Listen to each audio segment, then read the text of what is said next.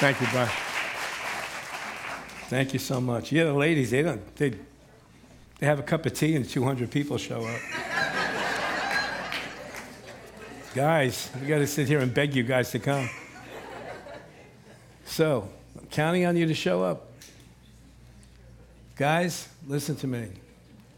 We get stronger when we hang out together. A couple of people realize that. I said, we get stronger when we hang out together. Amen. Ladies, make it hell for them until they sign up. It'll be in your interest. Amen. All right, listen, we got to jump in. Okay? I cannot go back and review everything from the very beginning of this series. I'm counting on you, please. I'm begging you. If you have not been here for the past 3 weeks at one point or another, maybe you missed just 1 week, please, please, please go to the YouTube channel, go on our website, go listen to these other part one, part two, part three. It's impossible for me to review everything and then wrap this up this weekend. And this is going to be the final installment, the final segment of this series. And this is the one that's the most important because everything up until this point has been like introduction. It's been foundational stuff. So I can't go back into the very beginnings of it. I'm going to count on you to do that. This is what you need to know. Our identity of who we are now in Christ, and I'm speaking to those of us who have taken that step, that have professed and confessed Jesus Christ as your Lord and Savior. If you have not done that yet, please listen to the message because you will have an opportunity before you leave here today. If you had never yet said a very simple prayer to ask Jesus Christ to be your Lord and Savior, stepping out of your old self and stepping into your new self in Christ, you will have that opportunity before we leave today. But I need to just jump into this material now. Now, our identity in Christ is a spiritual matter. I'm going to emphasize that all throughout this message here. It is a spiritual matter. Why am I emphasizing it's a spiritual matter? Because before you came to Christ, before you declared your faith in him and you experienced what the Bible calls being born again, your spirit was not alive unto God. Your soul was alive. But your soul is alive unto you.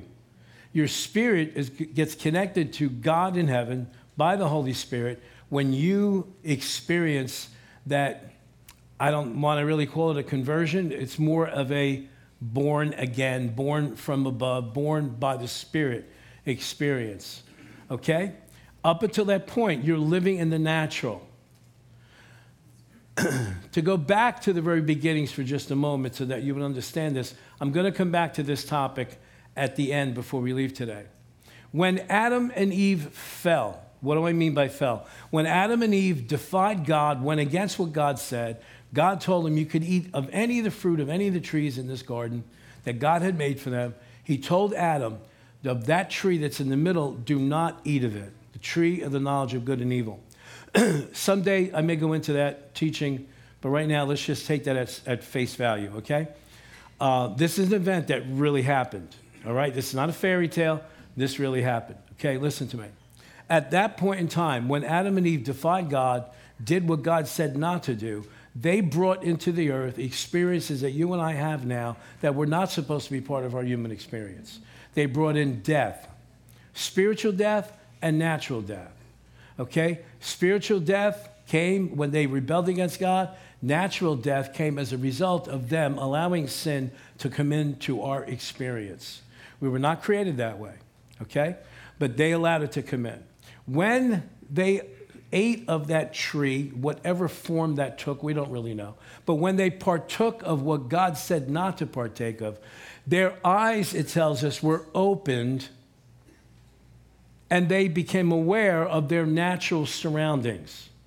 Okay? I want you to hold on to that. That's why you and I, from the time that we have consciousness, from the time that we are born and are able to tell right from wrong, at that point in time, we become so absorbed with self, so absorbed with our natural surroundings. Remember, the Bible says that their eyes were open and they knew they were naked, which tells us that before their eyes were open, they had no clue. They were not aware of themselves. They were totally captivated by the presence of God, and that's how God created us to be to begin with.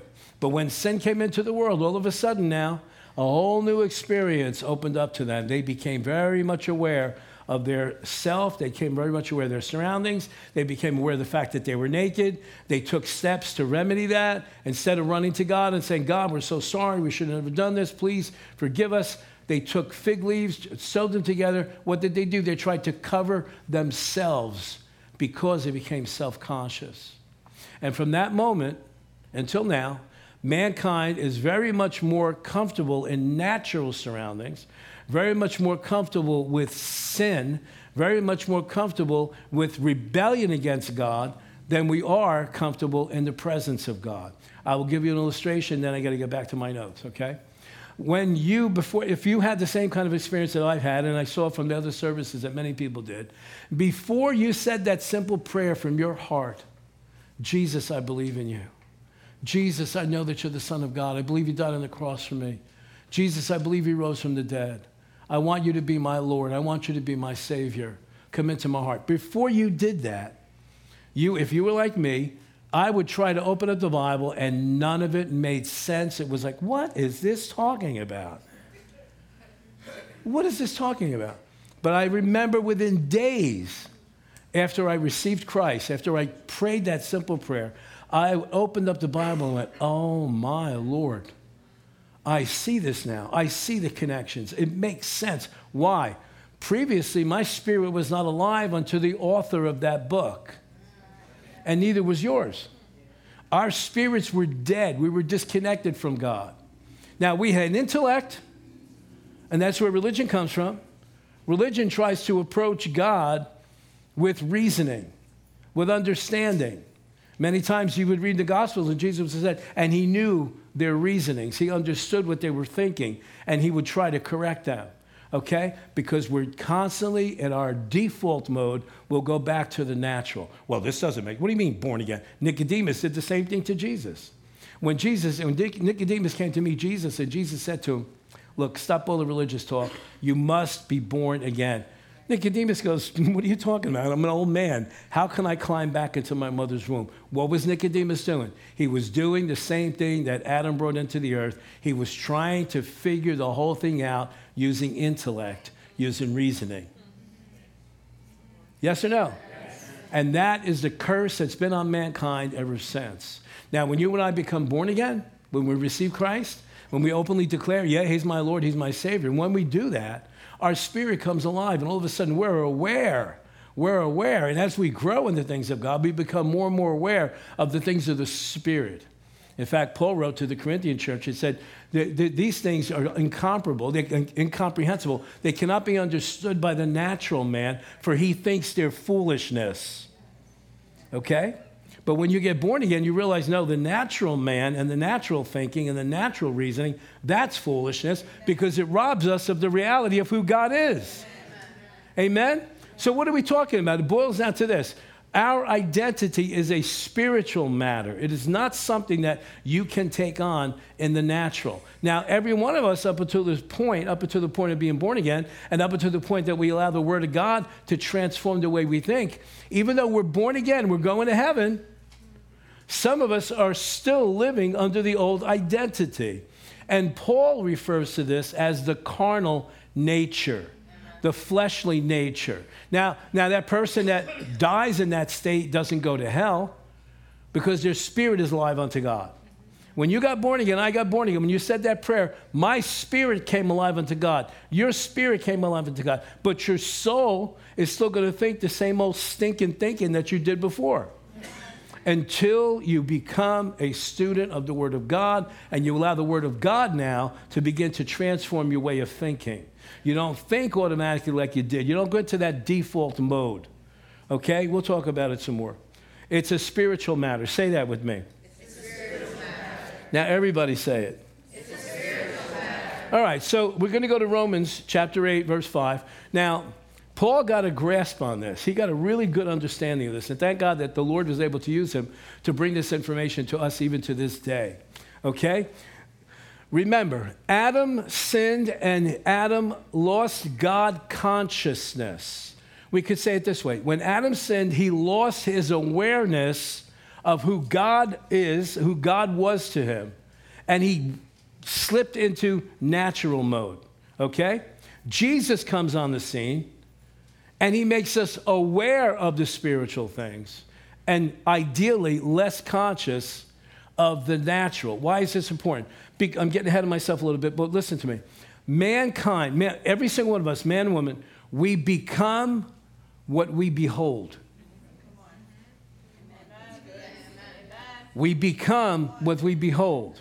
And as long as you keep seeing yourself in the old identity, you're going to reflect Adam, you're not going to reflect Christ. When you begin to allow your mind to start being shaped by the Word of God, and you begin to think about yourself, talk about yourself, and conduct yourself like a new creation in Christ, then your identity begins to reflect the Savior. Amen? Now, you could be thoroughly saved, going to heaven, but still reflect Adam. You're listening to me. Why? Being born again did not change your soul. It changed your spirit. Being born again made your spirit qualified to enter into heaven. But your soul, which is made up and is very impressionable, is made up of everything that you've been exposed to outside of God up until that point. So your spirit can be going to heaven, and your soul is living like it's hell on earth. That's why you have some people that are in a tug of war. Not you, but maybe somebody you know. In a tug of war. Your spirit's pulling this way. Your spirit genuinely, when you allow your spirit to have reign in your life, like maybe during praise and worship, because we're like, yes, God, I love you. And you blocked everything out. Then your spirit's going, yeah, I want to live like this. I want to be like this all the time. And you're like, yeah, this feels good. Yes. Oh, Jesus. And then the music stops. And you start looking around the room and you go, look at the way this one showed up dressed today. What'd you do? Natural thinking, natural thinking. Oh, man, why does Pastor keep it so cold in here? I know.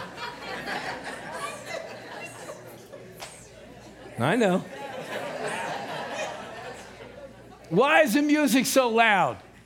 Well, you know, when you were caught up in the Spirit, when you were caught up in that presence of God, I remember one time being in worship service many years ago, in another church I used to be in before I went to Bible school. I would get lost. I wasn't ushering at the time. I think I was teaching in the Bible school, whatever it was. I remember one particular service. My wife might remember this. I'm so caught up in worship. A nuclear bomb could have went off outside. I didn't care about anything. I was just so caught up in the Spirit. I'm not saying this. I'm just sharing my experience. So caught up, I didn't care what happened. After we're done, we sit down, and my wife goes, did you hear that lady scream? I'm like, what are you talking about? She, you didn't hear the lady scream? I wasn't here. My body was here. But man, I was so caught up. I love worship. Because listen to me. Oh, gosh. That worship, when we're in that pure worship, it's the closest thing to heaven here on earth. Because what do you think's going on right now up there? 24/7, holy, holy, holy is the Lord God Almighty, who was and is and is. Are you listening to me? Don't, those of you that stand there like this during worship, you're robbing yourself of a great experience. You are missing out on just checking out of this particular realm and stepping into the other realm. And let me tell you, you need to do that, because there's things in that, oh, this is good. There's things in that realm that you can't get until you step into that realm. You don't believe me? I'll prove it to you, because some of you recite this scripture all the time. You don't realize it. You might have even had it on your checks years ago. For my God shall supply all of your needs according to his riches. Where? Say it again. Where? In glory through Christ Jesus. Where's the thing that you need? Where is it? In glory. You're standing here going, they never do my favorite song anymore. Oh, the guy on the keyboard hit the wrong note.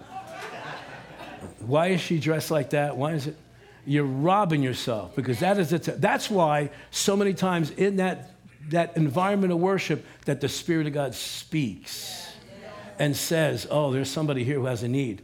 There's somebody here who's got a pain here. There's somebody here who's having trouble. There's somebody here who went to the doctor this week. Why? Because we tapped into glory. Listen to me. That's your identity. That's your identity. You have the right to step into that place where the things that you need are at, because you can't get it from the natural. If you could have got it from the natural, you would have got it already. There are some things that are on deposit. Oh, man, somebody needs to hear this because I'm taking up precious time here. The things that you need are not here. They're in that realm. And we get to do this today. When you go home today, get off by yourself. Go on YouTube, put some worship songs on, and just get in his presence. All of a sudden, he'll start talking to you. He'll start speaking. He'll start dropping things in your soul and your spirit. He'll start imparting things into you. That's the identity that you have. I could have wrapped up this whole series in a few minutes on day one. Your identity is this. You are a supernatural, born-again child of God. Your spirit is not content until it connects with the spiritual realm. Your spirit, you're always going to feel thirsty. You're always going to feel hungry. You're always going to feel incomplete until you step into and tap into the realm of the supernatural. You're not a natural person. Your body is here on the earth. Your spirit is connected to God through Jesus in heaven. Romans chapter 8, verse 5. This is the danger we need to watch out for. And this is what the Apostle Paul was warning us about. For those who live according to the flesh. What's the flesh? The carnal nature, the natural. If you're bound to the natural, always the natural. You're always everything, every problem you have, you're trying to fix it in the natural. Every challenge that comes up, you measure it to the natural. Oh, the doctor said I have cancer, I have this, I have COVID, I have whatever other name you want to dream up. What do you start doing? You start going, okay. This is probably what's going to happen. Doctor tells you only got so many months to live. And then when somebody comes up to you and says, you know what? Jesus took that cancer on the cross for you. You go, oh, I don't know if I believe that. But you believe the doctor. Yeah. And I'm not telling you not to listen. Please, don't go out here saying Pastor Joe said don't listen to. I'm not saying that. But why is it that we put so much confidence in the word of another man who's practicing? You didn't catch it. Who's practicing? Okay. And yet we won't put enough confidence in the Word of God, which He cannot lie. He never changes. You listen to it? Why? Because we're more comfortable with the natural. We need to be less comfortable with the natural and more comfortable with the things of God. So he said, for those who live according to the flesh, set their minds. Set their minds. This kind of is leading us to believe, and I believe it's correct, that you and I have the choice where we're going to set our minds. You can set your mind on anything you want. What you set your mind on is what you're going to reflect, because we become what we behold. So he said, if you're just bent on setting your mind on the things of the natural, then you're going to think about the things of the flesh. But those who live according to the Spirit, what do they set their minds on? The things of the Spirit. Next verse. For to be carnally minded is what? Death. But to be spiritually minded is life and peace. Now, this didn't hit me till last night. You guys know we have Saturday night service, right? 6:00? Do you guys turn to somebody and say, they have Saturday night service at 6:00?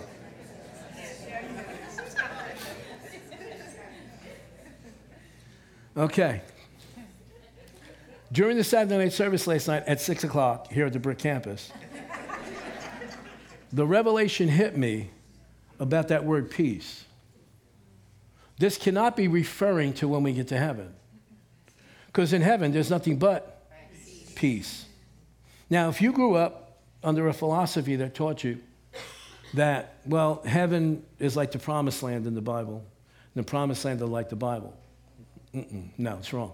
Because in the promised land, according to the scriptures, they had giants, they had walls that had to be knocked down, they had enemies to fight. You have none of that in heaven. So this can't be talking about heaven. This is talking about here. So what is it saying? The person who sets their mind on the natural things constantly, my surroundings, what I can see, what I can hear, what I can taste, what I can touch, you're going to reap death because you only develop confidence in the thing that you're seeing. But for those who decide to take that attention off the natural, oh yeah, that's good, and put it on the spirit realm, will reap life and peace. Amen. Now, I'm going to go look this up, but I suspect that word life is the word zoe, or the word soteria in Greek, which means the God kind of life. It's life that affects your spirit, your soul, and your body. Peace, when you and I hear peace as a Western Christian, we think, okay, the absence of violence. No, peace, biblically speaking, is related to the word shalom. The word shalom in Hebrew is not just a greeting. The word shalom in Hebrew carries a picture of being complete, whole, not disrupted, not dismayed, not disjointed, but complete, okay? When we set our minds on the things of the Spirit, on the Word of God, on the nature of God, the character of God, the nature of Jesus, we live a life that's fuller and more whole here on the earth. Okay? Now, I'm not suggesting it's easy. It's not. I'll give you an illustration real quick, and then I got to move on. So stop after this. Just say amen, and we'll go on. Mark chapter 5. Don't go there. I'm going to paraphrase it. Jesus is dealing with a group of different things that are going on. This man who's the head of a synagogue has a daughter who's dying. She's only 12 years old. While he's on the way to this man's house to lay hands on this little girl to get her healed, a woman comes in the crowd who's had a hemorrhage for 12 years. She's lost strength. She's constantly bleeding. The Bible tells us that she went to all the doctors, she spent all the money she had, and she only grew worse, okay? She hears that Jesus is in town. She's heard what he's been able to do at other places. And she begins to say, if I could just touch the bottom of his garment, I shall be healed. Amen. You listening to me? Amen. Watch this now. She goes, now watch this. It's illegal for her to go out of the house with this condition. If they catch her, they can stone her to death. But she figures, if I stay here, I'm going to die.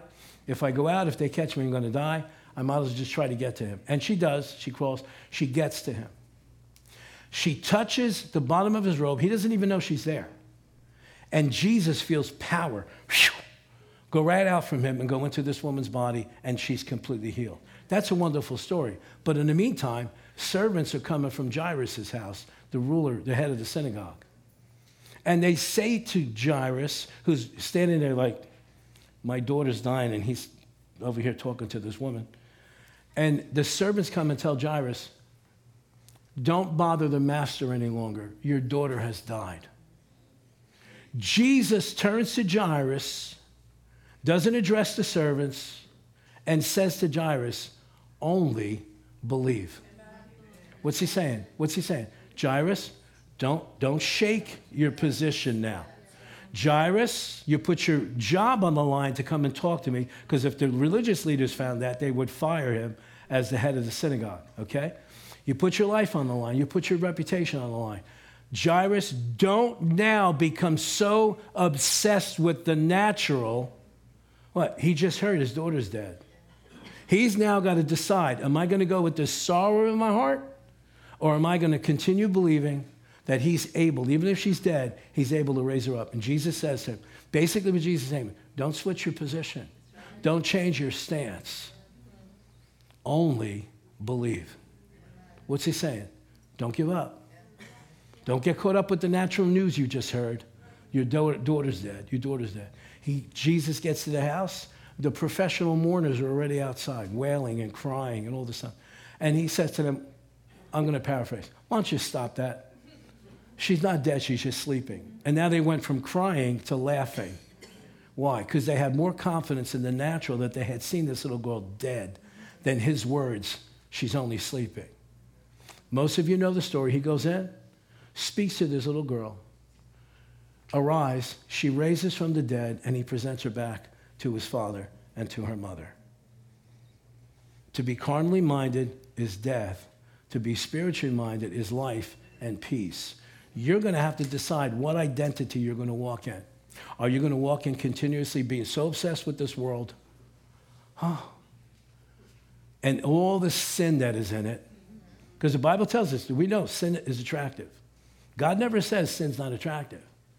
He just gives us a choice. What are you going to do? Are you going to fall for that, or are you going to stick with me? You listening to me? Every time you and I are tempted, we should see ourselves as if we're at a fork in the road. I can go for the sin, or I can go for Jesus. I can go for the sin, or I can go for Jesus. I'd rather have Jesus.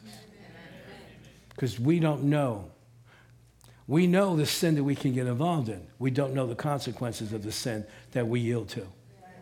And many people have really destroyed themselves with sorrow. So, our true identity is a spiritual matter. We have the choice whether to pay attention to the natural or pay attention and set our minds on the things of the Spirit. It is our true identity is based on our position in Christ, okay? I'm going to go through this quick because I taught about this last week. I want to go into some new stuff after this, right? Ephesians chapter 2, verse 4. Our true identity is based on our true position in Christ. Look it real close because you got to move fast.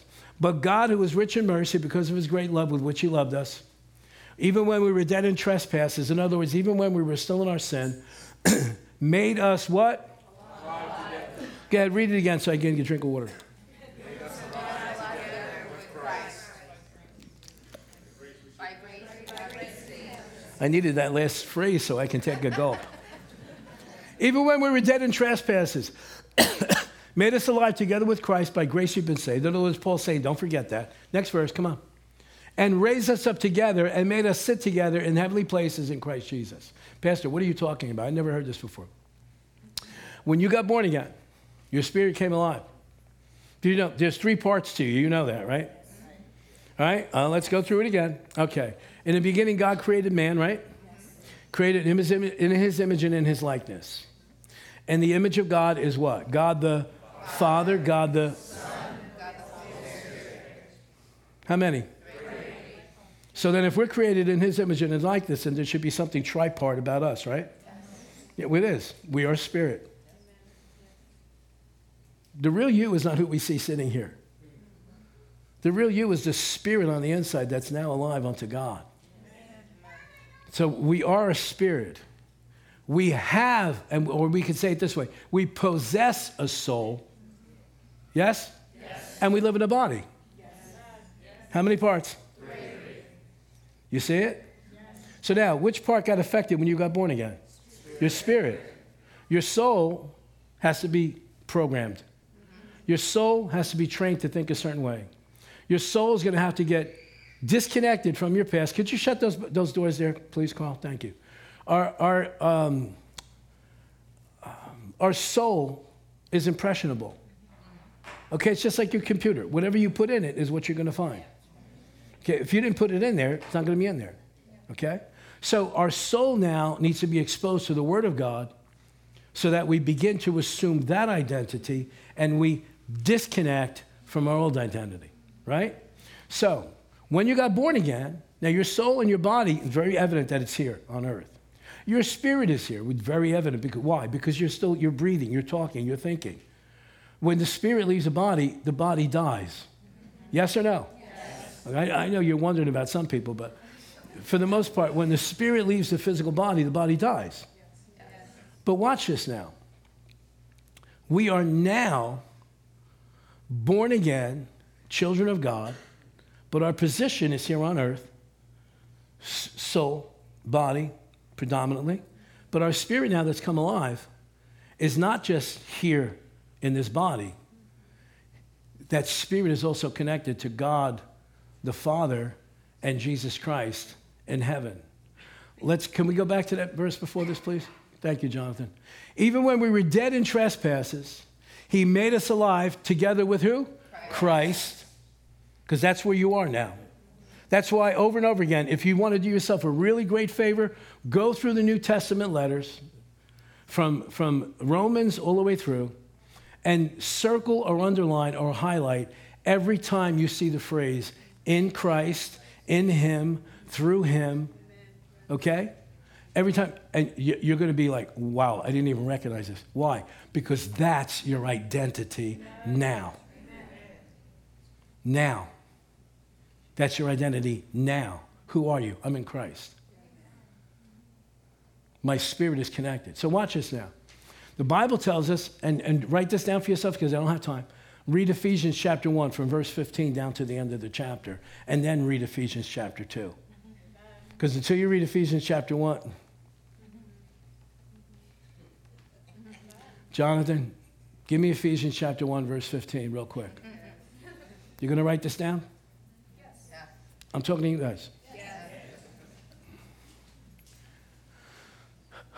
Okay, come on. Ephesians 1, verse 15.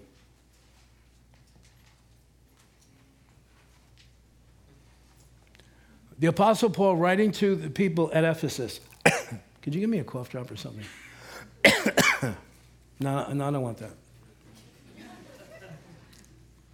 And don't worry about it. Okay, we're wasting time. Brian, go get me one. Go get me one off my desk. Thank you. I don't like this flavor.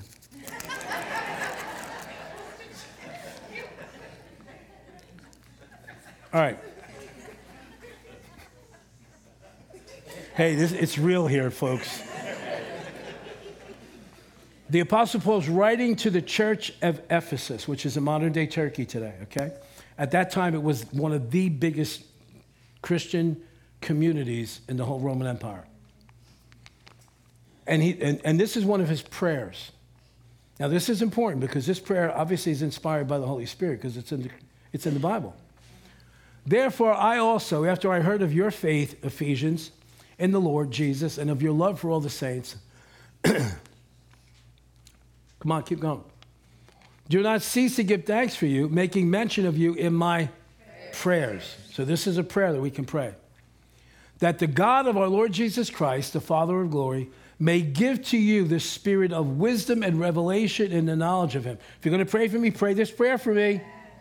Pray this prayer for me. The eyes of your understanding, that's your spirit, being enlightened, that you may know what is the hope of his calling, what are the riches of the glory of his inheritance in the saints. That's who we are. Okay, next verse.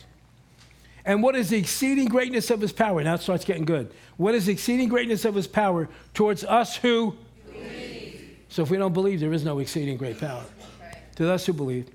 According to his mighty power, keep going, which he, God, worked in Christ when God raised Jesus from the dead and seated Jesus at his right hand. If you're looking this way, it's going to be the other side.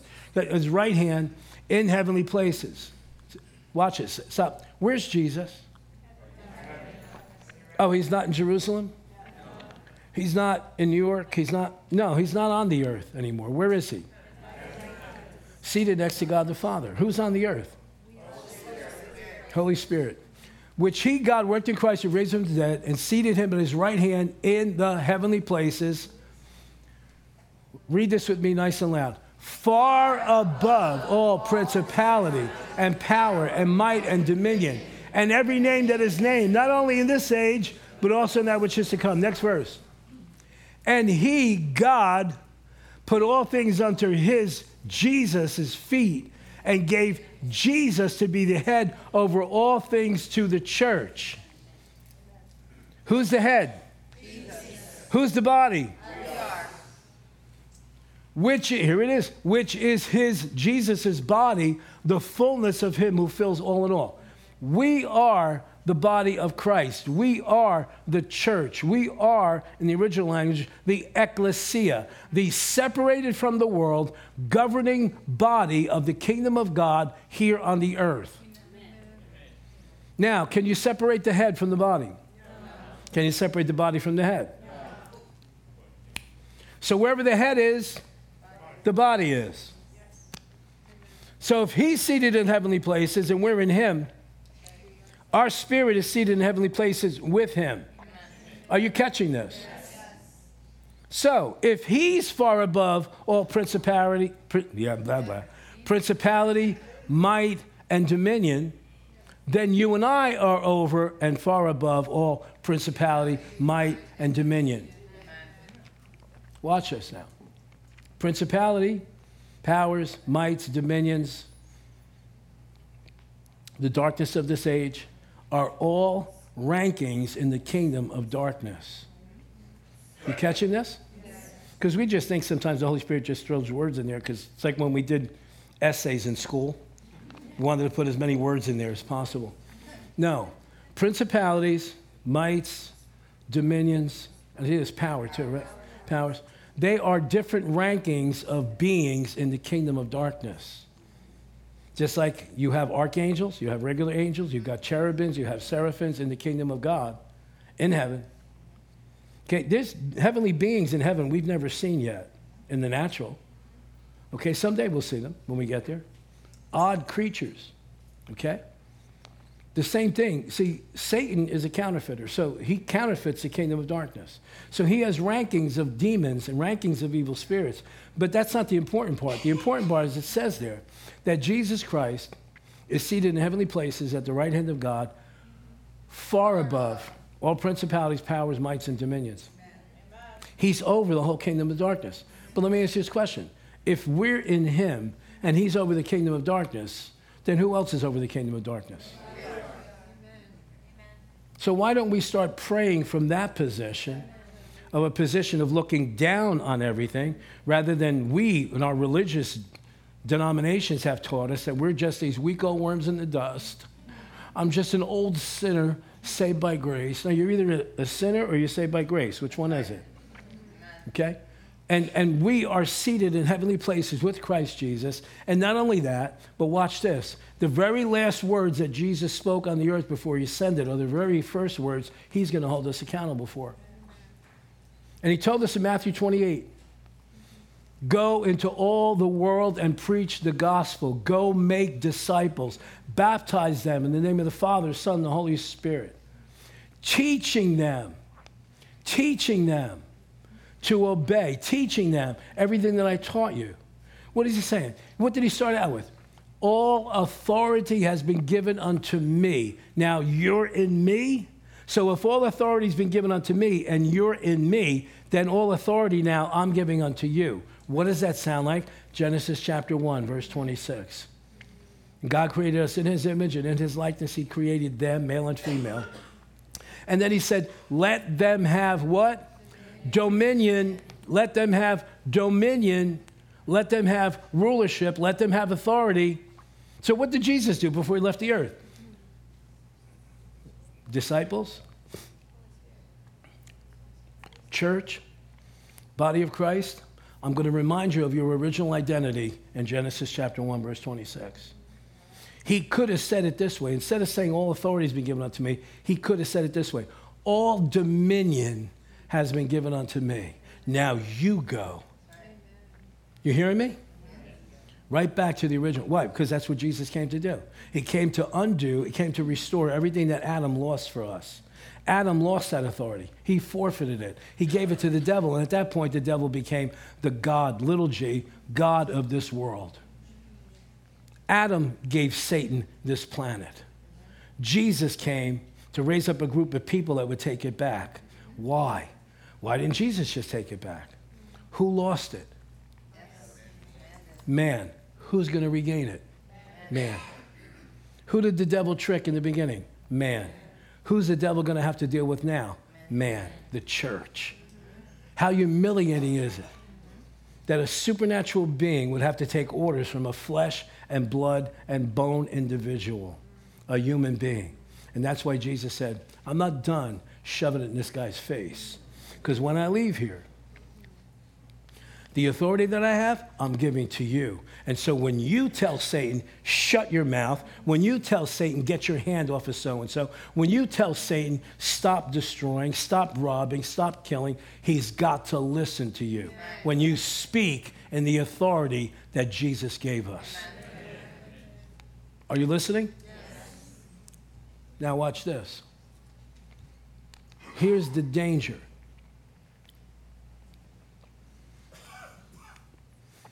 I'm going to go back to Genesis chapter 3, Jonathan.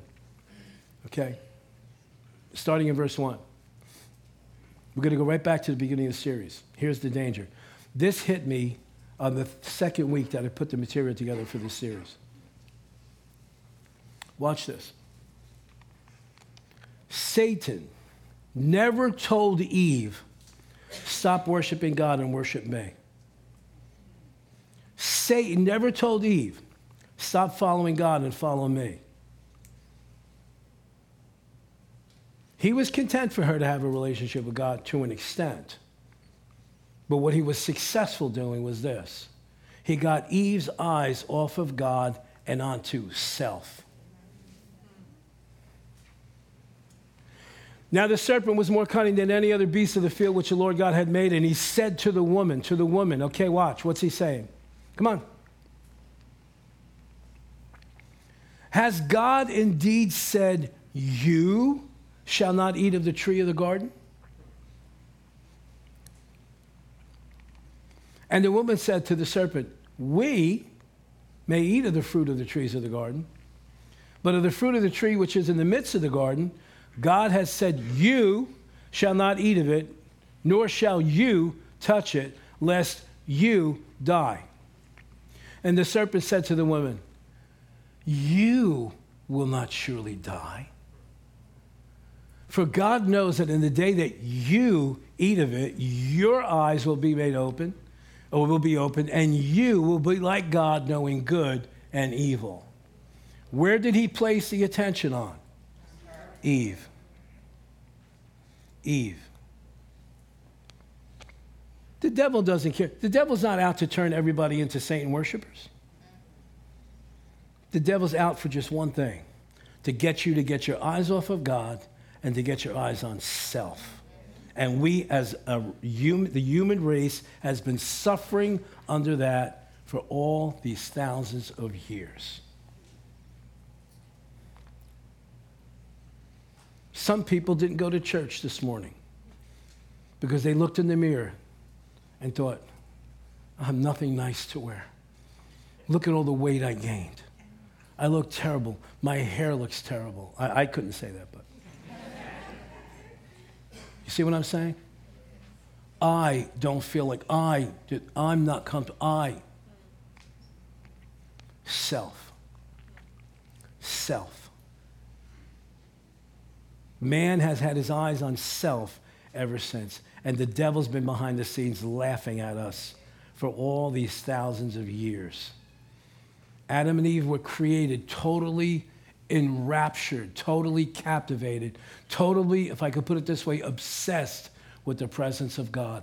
They didn't even have a clue that they were naked. They were not conscious of themselves at all. As soon as sin came into the world, they went from this to this. Constantly worrying about self. Do you notice that every time many of us, when we're faced with challenge, the first thing we think about is how it's going to affect me? I can't do this. I can't do that. The fear of failure has crippled individuals because the real fear is not about the failure. The real fear is, what am I going to look like when I fail? Pastor, I can't teach a Sunday school class. I can't teach a kids class. I'll make a fool out of myself. Oh, that's what you're worrying about. You're not concerned for the welfare of the children. You're concerned about what it's going to make you look like. Are you getting it? Yes. And he's destroyed us and made us crippled and paralyzed us in our personalities, in our character, in our nature. Because we're so consumed with self all the time. A project comes up. Some family needs financial help. And all of a sudden, now we present the need, and the first things that people start thinking is, I need a car myself. I got bills to pay. I got to go food shopping. I got it. Me. It is completely contrary to the nature of Christ. The selfless, spotless, totally committed to everyone else's needs, Lamb of God. And that's why he's the only one qualified to go to the cross to rescue you and to rescue me.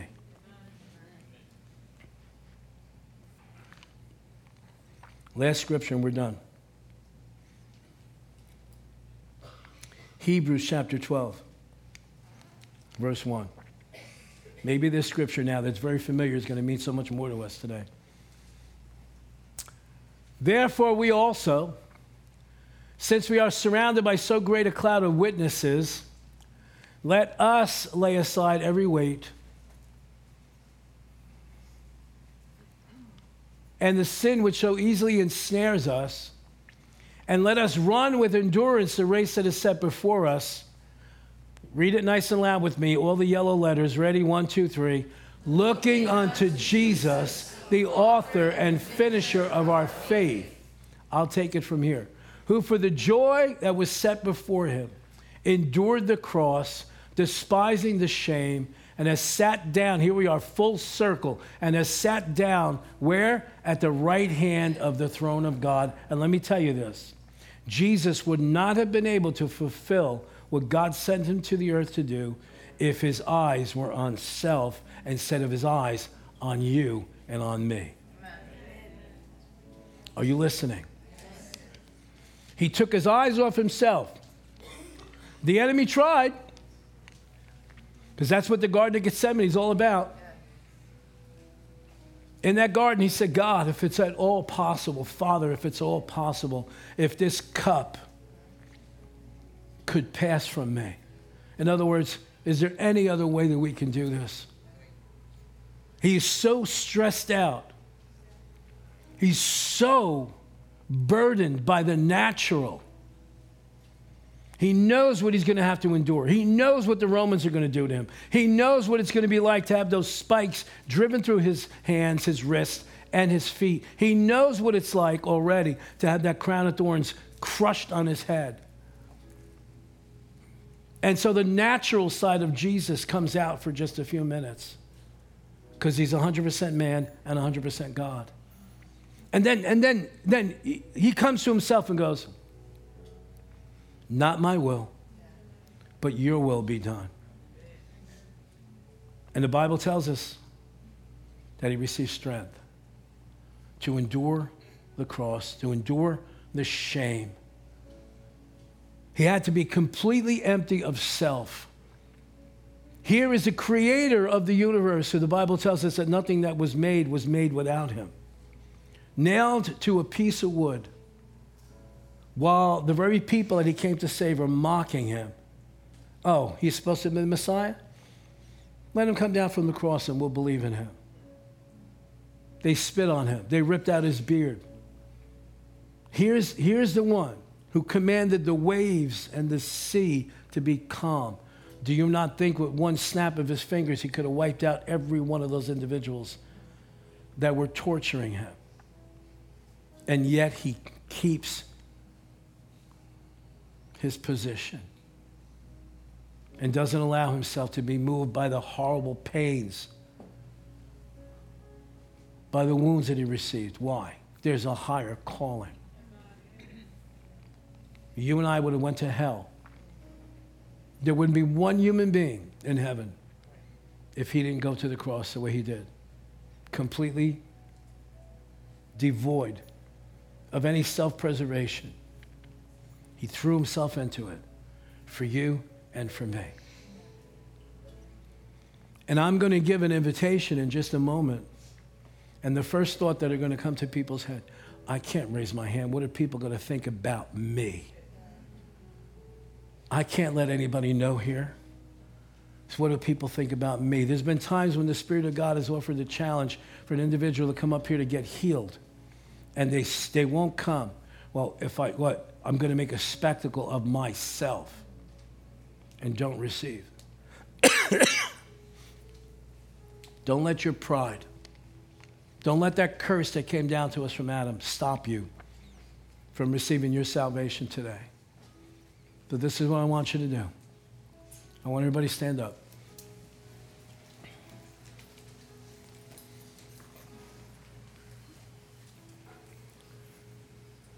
Church, Jesus Christ came and died on the earth for you and for me. Fact. Your sins have already been forgiven.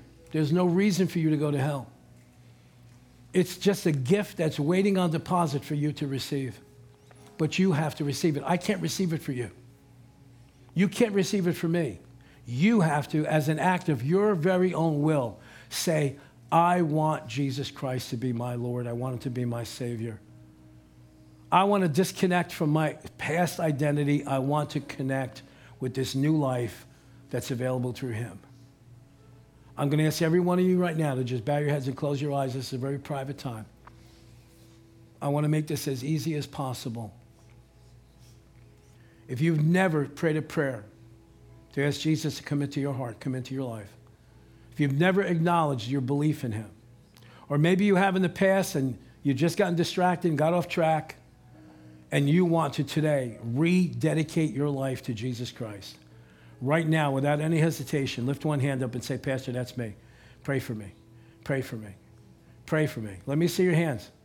I can't see where you are. Thank you. Thank you. Thank you. Thank you. Thank you. Thank you. Thank you. Thank you. Anybody else? Don't let your pride stop you from receiving. Thank you, sir. Thank you back there. Amen. Okay. Open your eyes. Look at me. Okay. We're going to pray this prayer all together as one group. But here's what I want you to do. Watch this now. There are at least a dozen of you that raise your hands, probably more. After we pray, everyone else is going to be dismissed. I want you to seal this deal. But before you leave this place, you come up front here and you tell somebody that's standing in front here, I prayed that prayer today. Why is that important? It's extremely important. Listen, the Bible tells us that we're a peculiar people. A chosen people, a royal priesthood.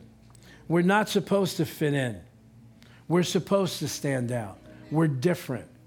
I'm going to give you the opportunity after we pray for you to step out and say, I did that. I prayed that prayer.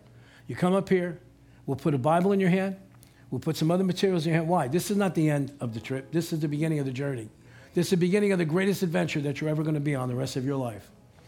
Amen? Let's say this prayer, all of us together. Father, I believe that Jesus Christ is the Son of God. I believe he went to the cross on my behalf. He paid for my sins. I believe that he rose again from the dead and that he's alive right now. And he hears me. So Jesus, I ask you with all of my heart, please be my Lord. Be my Savior.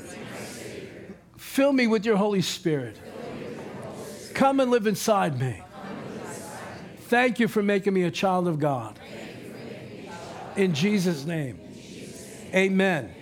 Amen. Now listen to me. I'm calling on those of you that raised your hand. I'm calling on you with all boldness and courage that if Jesus Christ could go naked to the cross, all through the streets of Jerusalem, you can at least walk the 25, 30 feet to come up here and say, I prayed that prayer. I want some materials. We want to know who you are. I see your face. I saw your hands. I don't know you. You need to make that declaration. Amen? Listen to me. Shove it in the devil's face. Don't let him make you self-conscious. Today, you become God-conscious. Amen? God bless you. You're dismissed. Those of you that prayed that prayer for the first time, you raised your hand, come up here.